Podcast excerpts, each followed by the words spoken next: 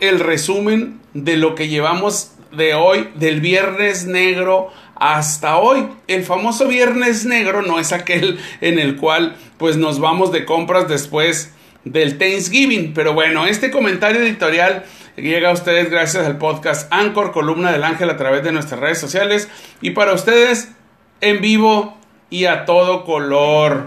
Muchas gracias. Y pues bueno, del Viernes Negro a la fecha de aquel viernes, el cual ya se cumplió una semana y 4 días más, 11 días de que pues supuestos o presuntos miembros del crimen organizado tomaran las calles de Tijuana, Ensenada, Rosarito y Mexicali para quemar camiones en manera de protesta, dice el presidente, a modo de propaganda criminal. Finalmente aterroriza.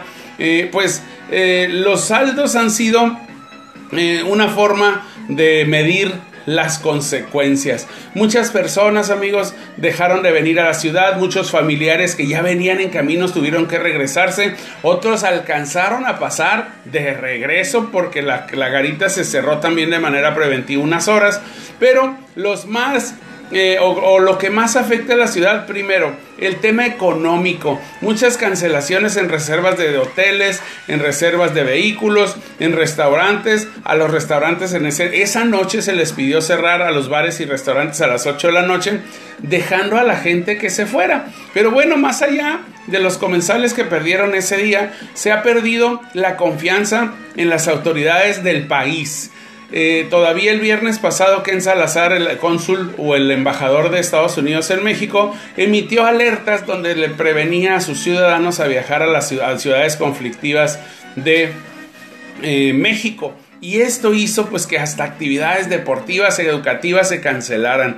Nunca íbamos a pensar que un evento de fútbol americano que estábamos organizando nosotros en nuestra organización con nuestras familias y nuestros niños se viniera abajo o se suspendiera, porque muchas veces nada más pensamos que la delincuencia le pega a los delincuentes o que la violencia pues le aplica a los violentos y que la inseguridad es pues para el que anda metido en el crimen.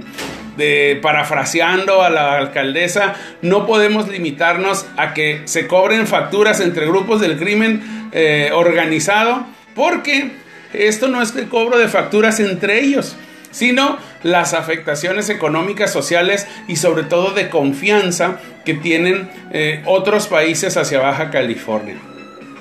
Nada más y nada menos, pues el hecho de que más de 3,000 miembros del Ejército, Guardia Nacional y las policías especiales, GAFES, paracaidistas y como se llamen, estén en Tijuana para países que tienen la cultura de que el ejército es una arma para atacar, como Estados Unidos, pues el ejército no da confianza en las calles. Lamentablemente muchas autoridades relacionadas con el turismo, con la educación, con el deporte, con la cultura, no han hecho lo propio para promover las bondades de lo que tiene el estado y las ciudades fronterizas.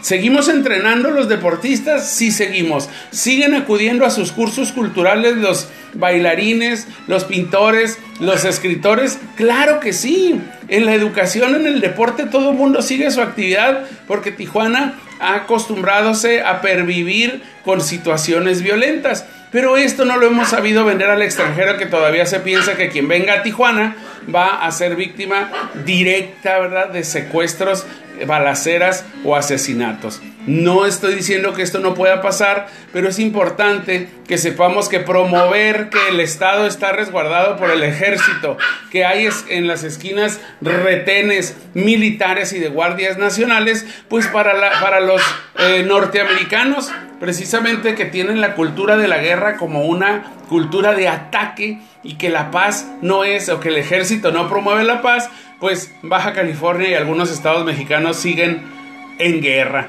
Así que amigos, hagamos lo propio. Vamos a comentar, así como comentamos un video viral o un meme de manera viral, y viralizar que en Baja California hacemos cosas positivas y que seguimos haciendo cosas todos los días, que somos más los buenos y que los malos pues deben hacer el trabajo que tengan que hacer, pero no se meten con nosotros. Finalmente es una ciudad muy grande donde todos tenemos pues que poner nuestro granito de arena, y si se trata de la seguridad pues aún más. Amigos, este es nuestro comentario editorial del día de hoy. Espero lo compartan, espero lo podamos difundir y podamos hacer nuestra parte en el tema, en el difícil tema de la seguridad.